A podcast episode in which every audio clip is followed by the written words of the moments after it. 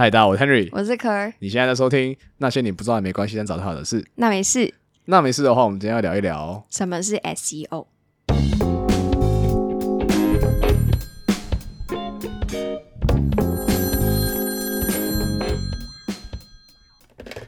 等一下，你刚刚那个是什么脸？一听到 SEO 就是一脸模糊。不，因为因为就我也是商学院出身的嘛，然后我从大学的时候就就是四年，我都有听到 SEO 嘛，然后那种真才博览会会讲说，哦，我们家就是做 SEO solution 啊，帮那些公司去提高他们家的那个搜寻的结果，然后我就哦哦，OK，好像很厉害。但其实说实在，就到现在大学四年到现在出社会，我也还是没有很搞得懂 SEO 到底在干嘛。嗯哼，其实我觉得 SEO 先讲它是什么好了。哦 SEO 的全写是 Search Engine Optimization。那我们一个字一个字来看哦。Search Engine 就是我们平常可能我们会用到的 Google。那除此之外，就是我们可能会在雅虎或者 Bing 或者 Firefox 上面去找寻不一样的东西。那这边就是一个 Search Engine 搜寻引擎。那为什么它是 Optimization 呢？因为每次你搜寻一个关键字，或者你可以在 Google 里面打一个问题的时候，你会看到不同的 search result 嘛？嗯，那你要怎么可以提高你的网站在这个搜寻的结果上面比较会多人看得到呢？嗯，就是可能是它的排名，或者你在它的 headline 里面写了什么，让客户觉得说，哎，这个网站我会看的内容跟我想找的内容是吻合的，那这个就是所谓的 optimization 了。嗯哼，那在现代社会呢，我觉得其实很多人在找寻某一个知识，或者他想要找到某一个服务的时候，就会在一个搜寻引擎上面去打不同的关键字。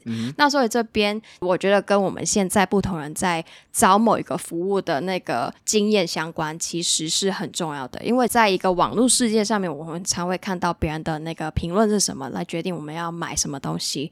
就比较对于以前可能是我会问妈妈说，在这家超市买这个玉米会不会好吃啊？但现在其实我们会很常看到别人的内容来决定说它是不是可信的，或者我们会有一个印象是说他跳的比较前面的话，应该是比较。多人会选择这一家公司嘛，所以他是制造一个形象，说，哎，我这家公司的产品或者我这家公司的那个服务很可信，你很值得买，所以他才会在搜寻引擎上面有比较高的排名，再加上他会比较吸引人去点进去。所以现在对于一个商户来讲，那个搜寻引擎的排名决定他的商誉嘛，对不对？他的 credibility，他对消费者的形象。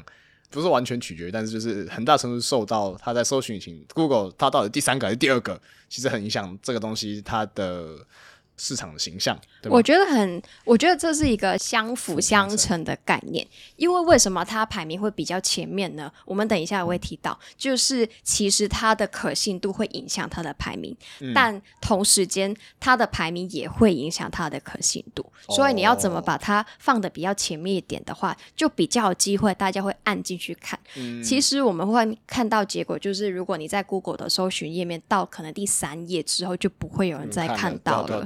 没错，所以你要提高你的流量，或者你的品牌曝光、你的转化率，或者你要收到不同使用者的资讯的话，你的网站排名在整个这个关键字它的结果里面排名多少，就是一个很重要的因素了。但这件事情难道不是谁砸的钱比较多就比较上面吗？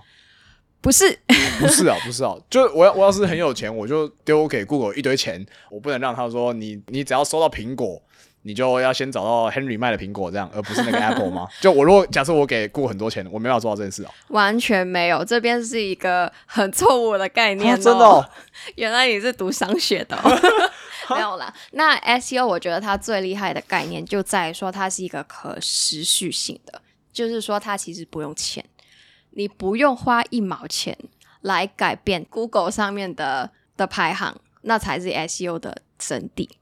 哦，所以钱是解决不了问题的，钱解决不了。氪金不能让我变你可以用很多的钱请一个很厉害的 SEO 的人才啦，但这边的钱哦就不是砸到 Google 那边的钱。哦，是哦，OK OK，那所以说，你要怎么决定你的网站排名在哪里呢？其实我们会看到六个很主要的因素。那第一个是网站的内容，那你在搜寻某一个关键字的时候，Google 要怎么评论？他觉得这个内容跟搜寻这个东西的人其实是有关联的，或者他可以回答到他的问题的话，这是内容。然后第二个呢，就是网站的架构。那这边会看它整个网站的一些设计啊，或者它在那个呃网站里面的不同的 slug 或者 URL 它的组成是怎么样的。slug 呢，其实是我们在一个 URL 后面看到的那一部分。可能说你要搜寻嗯 Apple 好了，那 Apple 里面还是有分很多的不同页面。例如说，它有 iPhone 的页面，它有 Mac 的页面，或者它有一些可能科技相关的文章。那 slug 呢，就是它在 Apple 点 com 后面的那一串。例如说，它是 Apple 点 com slash iPhone six，或者 Apple 点 com。啊，slash 可能 Mac 就后面那一个部分就是那个网站的架构，它要怎么排？哦，OK，对。然后第三个呢，就是它的 HTML code，就是它整个网站有点像是内容呢，但是从一个 code 的那个层面去看这个网站的内容是怎么样的。例如说，可能它里面有一些图片呐，你会不会给它一些可能 alternative 的 description？那它是在一个 HTML 的层面去看这个网站的角度。那第四个呢，就是刚刚有提到几次的一个可信度，你觉得这个网站有多么的可信？然后呢，还有一些就是所谓的连接，那连接就包括你在你的网站里面会连接到别的网站，还有其实你的网站会有多少个别的网站会提到你的网站。那这边的 implication 是什么呢？就是如果你的网站很常被别人提到的话，就可能是你的品牌其实很可信，或者很多人会 refer 到你的品牌去提到你的品牌的东西。嗯，那这边的连接就会让 Google 觉得说，哎，其实你的网站很可靠哦，所以这边也会提高你的排行。所以刚刚说你请，假设我公司请了一个 SEO 人才，他就是去控制我们家网站这六个东西，来来来让 Google 觉得我这东西要排在第一个、还是第二个、第三个，这样吗？对，等一下，那最后其实还有第六个我会提到，最后一个其实是使用者的行为，就是那个使用者在你的网站里面会做什么东西，例如说他会 convert，他会 sign up，他会可能买广告，他会下单之类的，就是可能那些使用者他。到你的网站之后，他会直接 bounce。我们很常讲一个所谓 bounce rate 的东西，就是它在你的网站里面，呃，可能是按错了，你就直接回到上一页的话，这就是那个 bounce rate 很高，就是你觉得那个网站内容其实是完全没有价值的，你才会走掉嘛。那如果这个东西就是一个使用者的行为，他觉得说，哎，你的网站架构很不好哦，他才会直接走掉嘛。那这也是会影响你排行的某一个因素。但是刚刚你提到那个问题，其实就是 SEO 人才会根据这几个因素。去让你的网站的排名往上但是其中最有趣的地方在于，我们呃在几个月或者半年的时间，会有一个新的所谓 SEO 元素周期表。那什么是 SEO 元素周期表呢？其实是我们呃市面上一家很有名的 SEO 公司，它每次看到可能 Google 或者其他的 search engine 有发表新的一些因素的排名之后，它就会做一个所谓的元素周期表，告诉你说，哎，其实原来 Google 这阵子很不会看呃内容的关系，它比较会看可能是 HTML code 之类的，它会告诉你说什么因素比较重要，或者什么因素它对于排行的那个影响力比较少一点，所以其实它。它是一个不断改进的一个过程，所以 SEO 人才这么重要，就是因为他每次要一直的改变，看到说不同的呃搜寻引擎公司，他这阵子觉得什么比较重要，然后才去做出改变。所以各个 SEO 公这个公司的 SEO，或者是说 SEO 这个产业，其实它很大程度就是看这些搜寻引擎想怎么玩嘛，没错，玩法是怎么样，而这些搜寻引擎是不会告诉大家。这个玩法怎么玩？大家都用猜的，是？其实比较像是用猜的，但是你还是可以做一些可能 experiment，就是尝试不同的东西。但是还是有人会说，Google 里面的那个东西比较像是一个 black box，就你永远不知道它最终那个呃那个 algorithm 是怎么写。但是我觉得很多因素还是。有一个人为的想法在里面呢，例如说为为什么我们刚刚说那个连接很重要，就是你可以因为连接的因素去判断那个东西的那个可信度在哪里。我觉得它还是有一套逻辑在啦。那另外一个我觉得很有趣的，也会影响 SEO 的那个排行的因素是网站的速度。Google 也会看你这个网站下载的速度来决定说它的排行会多少。例如说它可能那个速度很慢的话，那个排名还是会下降。所以其实是。很多不同大大小小的因素来影响你这个网站在呃那个搜寻的页面上面会在哪一个部分呢？好有趣，我也觉得很有趣，很有趣，很有趣，但是非常的难。然后它的难度在于它一直会更新，然后搜寻引擎也不会很直接告诉你说，哎，这个因素可能占五十趴，另外一个因素可能占三十趴之类的。哦，OK。所以，那你刚刚讲说，那如果在我们在职场里面啊，假设你人员充足的情况下，SEO 会是一个人负责 SEO，就要负责他的，又要负责 content，又要负责什么网站架构，又要负责。写 HTML 吗？还是会分成好多个人？一个人就是看一个因素这样。我觉得还是会看你公司的资源啦。但是讲真的话，如果他是 SEO 的同事，他通常会看呃最新的那个 Google 的排名，他有什么新的公布，说什么因素会比较重要。然后另外一件事情是，他会看你整个网站不同页面的平均排名有没有上升。嗯，例如说你在同一个公司的网站里面。你不可能只有一页，可能是公司的 intro 之类的。你可能会有那个 product 的页面，你会有 who we are 的页面，你会有那个 f i s h and mission，你会有可能是一些 career，甚至是一些 blog page。那其实我们很常就是一个 average，你整个网站在 Google 的那个 database 里面，他觉得你在哪里啦？那他可以宏观的角度看整个网页，你整个公司，他也可以看你某一个 blog post，它的排名在。相对于某一个关键字，它在哪里？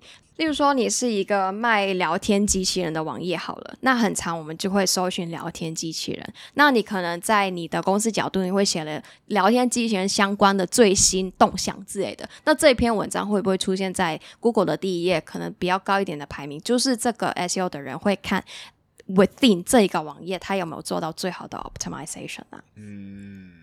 这样子的话，我这样照这样听，就我理解 SEO 的人才很，就是要做很多事情，但其实他工作的那个 return。或者他工作的成效其实很难被评估到吧，因为我有可能我做了很多努力，但其实并没有上升啊，就是我的页面的那个分数或者我那个顺序并没有上升啊。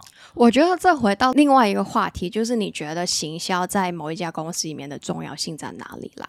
因为其实除了你的那个网页的曝光之外，其实你还是有一些转化率可以看到，例如说你这个。可能是一个 campaign page 的话，你在搜寻某一个关键字，它还是可以会直接转化不同的可能的一些用户啦。就是你不只是要看 page view，你还是可以看一些 conversion、一些 sign up 的数字。所以其实还是有不同的衡量方法。但是要看你在你某一家企业里面觉得说行销有多直接可以带到不同的 sign up 了。嗯，我的另外一个问题是，呃，刚刚我们都在讲搜寻引擎嘛，那比如说。像我在 Instagram 上看到投放给我的广告，或者是 Facebook 在投放给我广告，那个我没有搜寻的这个行为存在。那什么样的广告打到我这件事情跟 SEO 有关吗？我觉得会有关，因为在你的 IG 上面，你还是有一些关键字所在。例如说，为什么一开始会出现可能 Hashtag 这个东西？其实它除了要制造一个。这个关键字的社群之外，它还是有个搜寻的功能的。那你什么东西会在某一个页面上会看到？其实你会看到某一个页面会不会它的 follow 人数比较高，或者它那个 post likes 数比较高一点的话，那个 post 还是会比较容易在你眼前出现啦。所以它里面还是有 SEO 的概念存在，但是它的 algorithm 会不会像可能 Google 或者其他搜寻引擎那么复杂的话，那我这边就比较难下一个定论啦。因为我觉得还有很多其他因素，例如说。你会不会很常看某一个用户的 account，然后他就会觉得说，哎，你跟这个人的连接比较重一点，他就会跟你比较常看到这类的东西啦。或者就是很长的例子，就是身边的男生朋友很爱看女生嘛，那他的 IG 页面就比较会常出现女生的照片。所以我我的 IG 都是女生，一定不是我问题。哎，是 IG 的问题是不是？没有啊，是我的朋友的问题，我最纯洁。对对对，一定是好。那接下来会讲另外一个东西，就是所谓白帽 SEO 跟黑帽 SEO。啊，这好，我以为只有 hacker 才有这个这种分法。我觉得 SEO 其实就是一个玩弄 Google 的一个东西啊，所以他要怎么做到一个比较纯洁一点的白帽 SEO，跟一个比较我觉得有点违反那个指南或者道德标准的所谓黑帽 SEO 还是会存在的。那因为我们很。我们可以透过不同的渠道去知道说它有什么因素会影响你的网站。那你可以从一个 coding 或者从一个拆解的角度去把你的排名向上升的。就是为什么我们觉得这个东西比较可信性，就是因为它呃被提到的次数比较多一点，或者为什么你搜某一个关键字的时候，你的网站排名比较提高，就是因为你的关键字出现的次数。嗯那很简单的，你想要把它向上提升的时候，你就把那个关键字出现的次数提高就好了。但这就是违反了所谓呃那个白帽 SEO 的概念呢，因为你可能是某个用户，他想要找到一个可能啊拍照的相机好了，然后他到你的网站之后，发现有很多所谓相机这两个字，但是其实你根本没有在卖相机，你可能是卖一个镜头之类的。那这边它就是虽然它的排名向上升，但是你并没有解决到这个用户去搜寻这个关键字的那个使用场景，所以它其实有点是。违反道德标准的啦。那除了刚刚讲的这个关键字堆叠之外呢，它要还有其他可以做到黑猫 SEO 的做法啦。不是鼓励大家用这样的方式去做，但是我觉得这在一个科技的层面去聊这个还蛮有趣的。那除了刚刚那个关键字堆叠之外呢，你还可以隐藏一些关键字，例如说你在可能网站白色的地方，你放一些白色的字，让 Google 觉得说，哎，那个字出现好多次了，它应该很有关系吧？但是人类其实看不到那个。字嘛，但是从一个机器的角度，其实大家可以看得到的。呃，虽然它的那个排名上升的效果会很显著，但是其实它还是会有其他的风险。我有一个问题，这样有犯法吗？呃，他其实没有犯法，但是你要看他所谓做到黑猫 SEO 的那个方式是什么，因为有一些其实它会有抄袭的状况。就是呃，他可能是直接抄袭某一个知名网站的一些内容的话，那就会有牵涉到一些犯法的状态。就我如果在我在一个网站里面是白的，什么都没有，只是我里面写了两千万次苹果，对，然后我用这样 trick 到 Google 说找到苹果就是找 Henry 的网站，对，这样我如果是我这家公司的 SEO，我觉得我很成功哎。但是其实 Google 也是一个生命体。就是它的搜寻，它会知道有一个所谓呃关键字堆叠，就是 stuffing 的一个状态，就是它太多，它吃太多东西，它会吐。哦，但就我我我的意思是说，就是如果我是一个一家公司的 SEO 的人，我的目的当然就是我，当然在不违法的情况下，我就是要尽可能提升我的曝光率嘛。没错。那我用白帽还是黑帽都可以啊。但还有一件事情是，他如果进到你的网站里面，发现所有都是白色的话，那其实你不会有任何的用户去用你家公司的东西啊，因为他直接看到就是哦，这个网站不可信，或者他要到哪里去买到你家公司的东西，其实也不会有个转化的一个过程啊。所以你只是在那个曝光率或者排名上升之后，但其实你没有什么实际的效果。甚至是其实 Google 会看到这样的状况之下，例如说刚刚提到的 bounce rate 很高，因为它进去里面就走掉了嘛。其实它那个排名提升之后，很快就会往下掉了。哦，OK OK OK，对，没错。但是还是有些公司会想说，直接把那个曝光先先蹭一轮嘛，然后再下去，还是会有这样的状况。但是我们这边是完全不建议大家这么做了。好，那刚刚就提到几个在你的网站里面可以做的一些改动。那另外一边的话，就会是关键字的设定。那你要怎么想关键字呢？我觉得有几个很重要的概念要知道。那第一个就是你这个关键字要从使用者的角度出发，而不是从企业的角度出发。嗯，很长我们会看到，在一个搜寻字的一个呃时间上，我们会把那个搜寻字放在你品牌的名字上面，但是其实没有人知道你品牌的名字。搜寻者会搜寻什么呢？就是可能是聊天机器人或者网络聊天系统，但它不会直接搜你网站的那个名字。所以其实你要把你网站的名字去做 optimize，还是从一个使用者的角度去搜到他目的的关键字，就是一个学问嗯嗯。那另外一个呢，就是我们很常用到的一个同义词的搜寻量。例如说，你想要找到一个相机，那你会。呃，从这相机这一个搜寻字去扩大它的那个排名嘛？那其实你可以找想到说，除了那个人想要找相机之外，他会他还会搜什么字？例如说，他会找拍摄，他会找可能是镜头，或者他会找呃，可能某一个相机型号。那这没错，这些全部都是一个同义词的一个搜寻。那另外呢，还有个很有趣的概念叫做长尾或者短尾。什么是长尾或者短尾呢？就是你这个关键字的精准度。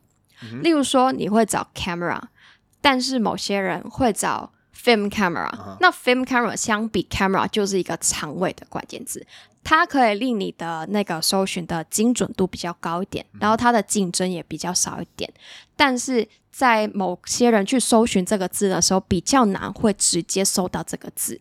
就是它有机会会减少它的搜寻量，但是它会让它的精准度提高。所以你究竟要选择哪一个字，或者你从长尾的概念或者短尾的字去做 optimization 也是一个选择。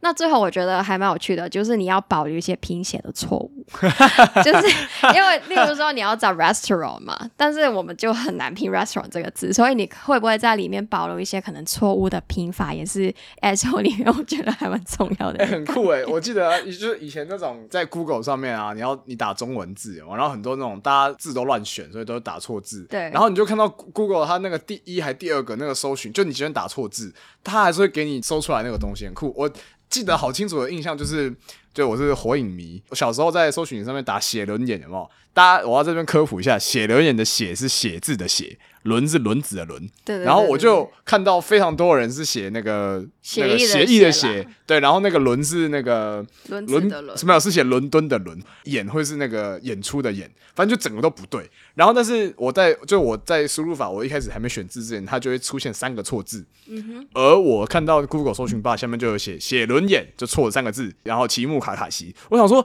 到底有多少人会打错字，然后写那个东西出来？他说说不定根本实还蛮没有人搜。多的啦。哦，是啊，对，然后其实我看到这边的层面是搜寻引擎会自动把这个字的拼写错误去改正过来，就是从 SEO 的角度，你不一定要一直去 stuff 那个错的字，但是在搜寻引擎的层面，它会帮你做到这样的事情了。嗯哼。所以其实不用太担心这样的一个，但我觉得他们很厉害了，就是错成这样的容错率很高啦，尤其是英文拼错，好像还蛮好理解，就是可能你一个两 A 个字换 O 过啊来，E 拼的 A 字，对的，或顺序错误。中文没有脉络可言呢、我觉得很常是同音字啦，或者它可能那个拼音只差某一个手指的距离之类的。但是我觉得在不同的语言上面，它的容错的概念还是有一点不一样的。嗯嗯嗯，那刚刚其实提到很多 SEO 的基本概念啦。那其实这几年我觉得有一个很有趣的议题，就是我们也讲了很多次 ChatGPT 的出现嘛。那它其实就是一个大型语言的模型。嗯，那如果说我们未来所有人在搜寻某些东西的时候，会去找 ChatGPT，或者他会去找可能 Hello Alexa 问某一个问题，或者问一个比较呃乐色一点的 Siri 好了，就是你会问 Siri 某个问题的时候，其实完全不会进到一个 Google 的页面。嗯那对于我们不同的企业来说，其实这边 SEO 的挑战是什么？就是你的排名完全不重要了，他会找的就是资料的整合。ChatGPT 或者不同的 LM，它会尝试从不同的角度或者不同的 source 去找到你要的答案，而不是说这个排名呃会影响你的那个转化率。所以我觉得这是这几年对于 SEO 的一个很大的挑战。我觉得实际上来讲，就是大型语言模型影响到 SEO，会影响到消费者是不是能够找到你们家的资料。我觉得那概念上就是它从你刚刚要考虑的那些东西之外，它增加了更多不确定性。就是你要，因为你没办法控制大型语言模型，它到底预测出他觉得消费者问或者客户问的这个字跟你家东西有没有关系，所以这个就是让 SEO 这个东西变得更难以预测。没错，但我觉得另外一方面来看，就是大家会不会真的直接丢弃 Google，直接去问 ChatGPT 不同的事情，我觉得是另外一个未知的因素啦。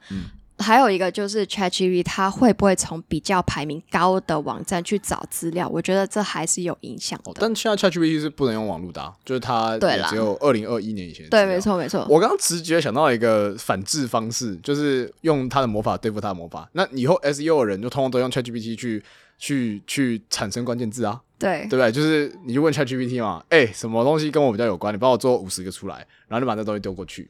那但我还是要讲的是，其实 ChatGPT 在这个时间点已经帮我们 SEO 或者做 content 的同事帮忙很多了。嗯，因为其实它可以帮我们做到很多不同的 research work。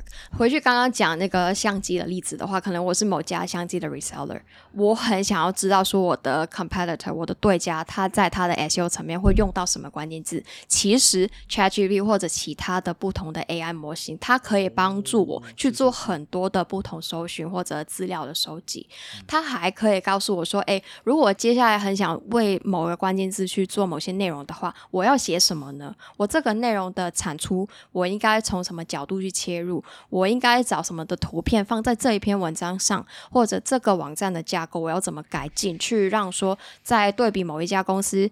它的排名会上升，其实它可以帮我做到很多那个提案的东西，所以其实它会对我们说有一个挑战，但同时它帮助到我们很多不同的 groundwork。嗯哼。我记得上一集我在上传上一集的那个 podcast 那个集数的时候，我就有用 large language model 来帮我下关键字。就是大家可能不知道，就是在上传 podcast 的时候，你后面其实可以指定说这一集 podcast 的关键字有哪些。我大概到第五集之前都是用手打的，然后我就上上一次我就用尝试，就是把我们两个讲的逐字稿。丢给 ChatGPT 分析，然后说：“哎，你帮我做五十个关键字出来。”然后就帮我做五十个，然后就把它贴到那个上传 Podcast 上面。我不是很确定有没有用啊，但我就觉得，就我想得到，我相信市场上的 SEO 人才们应该也想得到，所以我觉得这还蛮酷的。我自己现在也是会用他们去，可能呃有做一篇文章之后，帮我去看看说他在 Google 里面的可能排名是什么，或者他的所谓 Content Score 是多少，就是这篇文章他在 Google 的心目中他是自由生还是垃圾？其实他有帮助我们很多东西。那另外一个就是，其实我们很常提到他在搜寻引擎的排名，但是其实他排名高只代表他可能曝光率高，那他其实在行销角度里面，就是他的转化率才是重点呢。就是你在呃，他找到你之后，究竟你网站里面写什么东西，他会不会转化，他的按钮在哪里，他最后的价钱是什么？这其实才是第二步，会不会觉得说 SEO 会帮助到那家企业的很重要的一个因素了？行销真的是博大精深，就是一个不断改进自己的一个过程了。没错。那我们今天一句话讲完 SEO 的话，就会是。我们会透过了解搜寻引擎的一些算法或者它的运作的原则，去优化自己的网站。那里面的相对于不同的关键字，它可以有不同的方式去提高它的排名，提高它的行销的效果。那你觉得 SEO 干你屁事啊？我觉得 SEO 对干我屁事。没有啦，现在干干我屁事的话就。我觉得现在大家都说是自媒体的时代嘛，所以其实很多时候不见，虽然可能跟你的本业无关，但我觉得在你可能职涯发展过程中，你总是会要有一个方式让别人在网络上找到你自己。这东西可能是，比如像像我们一样开一个新的 podcast，那我们就要去聊，我们就要去想什么样的关键字、什么样的标题最能够让我们听众找到我们。或是你想要开一个 YouTube，你想要开一个 TikTok，你想要开小红书，这些东西如何让大家在茫茫人海中找到你？这就是 SEO 的工作嘛。那或者再讲远一点，你可能那你都不想做，我没有想当自媒体的，那你要求职吧？你要在 LinkedIn 上被人找到嘛？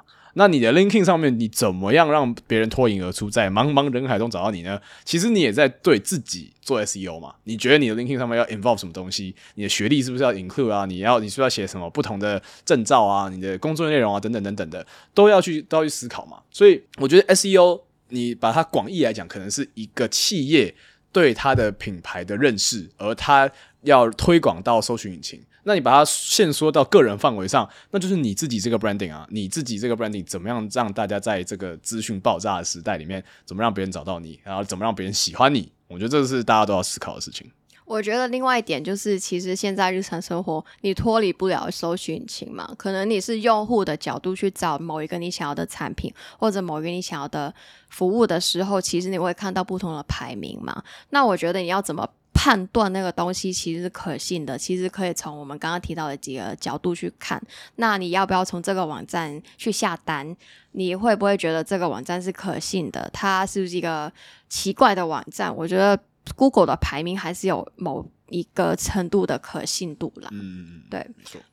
哦，那你还有什么想分享早知道就好的知识吗？或者你有什么东西觉得我们早知道就好，然后我们可以学一下来告诉大家的话，欢迎留言告诉我们哦。最后记得五星好评。好，那我是 Henry，我是 Kurt，那没事，今天聊到这边，拜拜，拜拜。